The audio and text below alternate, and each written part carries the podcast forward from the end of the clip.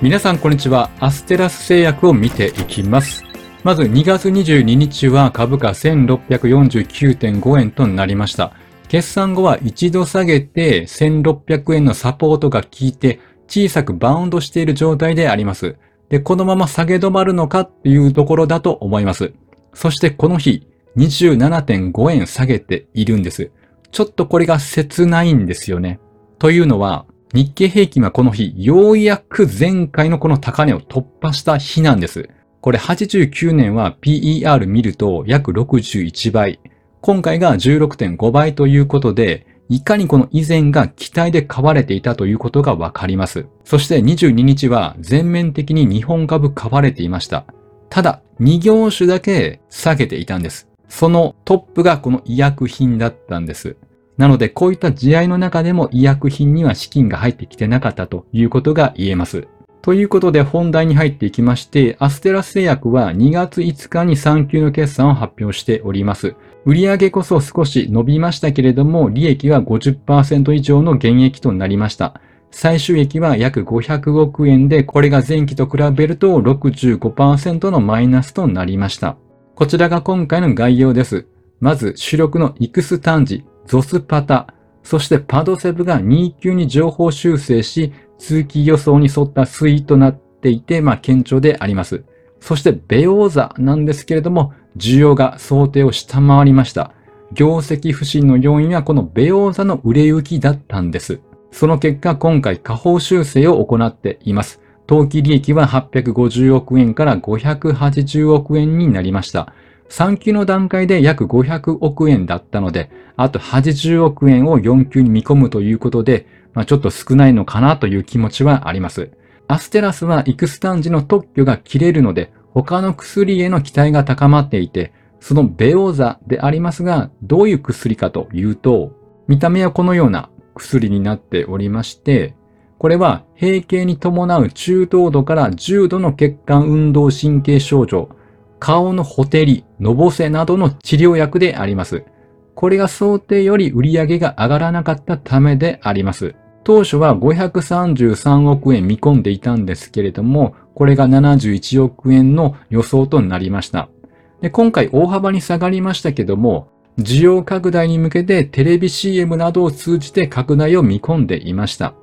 まあ、このようにですね、10月9日からアメリカでテレビ CM を開始しているんです。こういった活動を DTC と言いまして、これ何かというと、患者さんに直接訴求するタイプの医療用医薬品の広告です。まあ、日本では制限が多いんですが、欧米ではこういったダイレクトにカスタマーに訴えかけることが珍しくはないんです。で、これに対して中間決算の時に岡村社長は述べておりました。テレビ CM による効果が本格的に現れるには一般的に約2ヶ月かかると業界のベンチマークから示唆されているため、12月頃から売上拡大につながることを期待というふうに述べておりました。つまり今回の3級からなんですけども、ただこのテレビ CM 開始後も実需につながるタイミングが遅れているというのが実態であります。ではその要因は何かというと、DTC を見てベオーザを使ってみたいと医師のところに行って、処方につながるまで2ヶ月程度の見立てだったが、実際やもう少し時間がかかるということが今分かってきたということで、つまりスピード感の問題なわけであります。どういうことかというと、保険プランでカバーされていても、処方にあたっては、事前承認を求められるといったことが挙げられるということなんです。まあ、日本にいるとイメージ的には普通に薬局で処方されるといった流れだと思うんですが、ちょっとこのあたりが違うみたいですね。今回の決算で北村 CFO からは、保険カバレッジを不十分と感じている医師が多く、処方に対する障壁となっているということを懸念として挙げています。なのでこれに対しては保険カバレッジの拡大ですね。あと医師に対するタイムリーな情報提供を推進することで成長につなげていくということであります。まあ、新しい薬を導入し広めていく段階ということなので、まあ、これからの進捗に期待したいというところであります。ということで、アステラス製薬は主力製品のイクスタンジが27年、特許が切れるということがあるので、眼科領域に特化したアイベリックバイオを買収したりと、将来的な事業成長につながるアクションはしております。先ほどのベオーザへの期待も非常に高いので、こういった保証の範囲とか、医師への情報提供、そういった改善が注目されてくるんではないでしょうか。では、ここからは配当について見ていきたいと思います。アステラスといえば高配当ということで注目が高くて、利回りは4%を超えてきています。配当の推移を見ますと、最近は50円、60円、今期が70円の予想であります。配当は増えながらも、この青い棒グラフ、営業利益は今期が減少しております。なので少し不安ではありますが、こちら青の棒グラフが今までの配当成功になっております。だんだんと直近は上昇してきております。100%の水準がここであります。で、これ前期になるんですけれども、前期の配当成功は110.7%でありました。で、純利益が980億円、配当額は1兆円を超えていました。つまりこの純利益が全部配当に回ったということになります。ということで気になるのが、今回当期利益580億円に修正しています。しかも前回より10円高い70円の配当の予想であります。ということで今回もこの当期利益が全部配当に回ることになります。じゃあ配当の資金どこから出ているのかということなんですけれども、こちら貸借対照表でありまして、この利益剰余金を見てみますと、約8300億円あります。3月の段階では約9000億円ありましたので、徐々に減ってきておりますので、まあ、こういった中からこう切り崩しているといった状況であります。日本企業は配当成功を平均値である30%から40%の間に設定しています。アステラスも2015年から2020年までは30%から40%の推移でありました。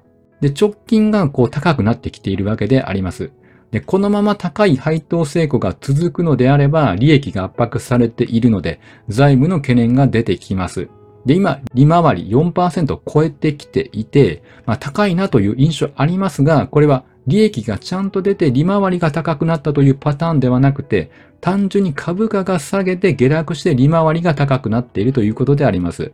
まあ、なので、次の通期の決算で果たして配当金に変化がないかというのも注目になると思います。そして今回下方修正しましたけども、あともう一点気になるのが、海外比率が非常に高いんです。そして為替が円安なのに下方修正になったということもやはり懸念材料かなと思います。海外売上高構成、前年の売上が約1.5兆円ありました。その43%がアメリカであります。20年からの推移を見ても右肩上がりで伸びておりまして、3年前は約4500億円、前年が約6500億円の売上でありました。日本は割合が少なくて18%ほどであります。なので、海外比率が高いので、為替が業績に大きく関わってきます。今期の為替レートですが、基礎は130円でした。それを140円に変更しました。為替感能度は1円の円安で売上収益約32億円増加。コア営業利益は約1億円増加であります。為替については、期末、期中どっちで見ているかということですが、期中平均レートとありますので、平均で見ているようです。3級までで見ると143円であります。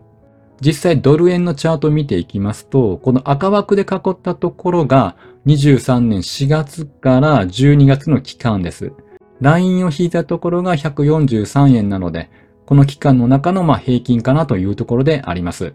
まあ、ただですね、4級に入って、特に今年に入ってから再び円安トレンドになり、3度目の150円を突破してきています。このままの推移でいくと、基中平均は上がることになります。ただ4級中に為替に影響を与えるイベントとしては、3月19日の日銀の金融政策決定会合などで、もしマイナス金利解除となると、円高方向に動くと思われます。ただ営業日も少ないので、平均で見た場合は143円から150円ぐらいの間ではないでしょうか。あ、とはいっても会社としては140円とやや低めに見積もっています。もしこれを仮に下回った場合、下方修正も考えられるので、まあそういったことも含めて為替の動向にも注意が必要かなと思います。で、こちらがコロナ以降のチャートになるんですけれども、20年の時は約1400円まで下げてきました。まだ価格的には約250円ほどありますが、業績のことや財務面のことを考えて反発する材料というのはちょっと乏しいのかなと思います。なのでまあ下がっているからといって買うというのはちょっとまだ早いのかなというふうに思っております。はい、ということで上等になります。ぜひチャンネル登録よろしくお願いいたします。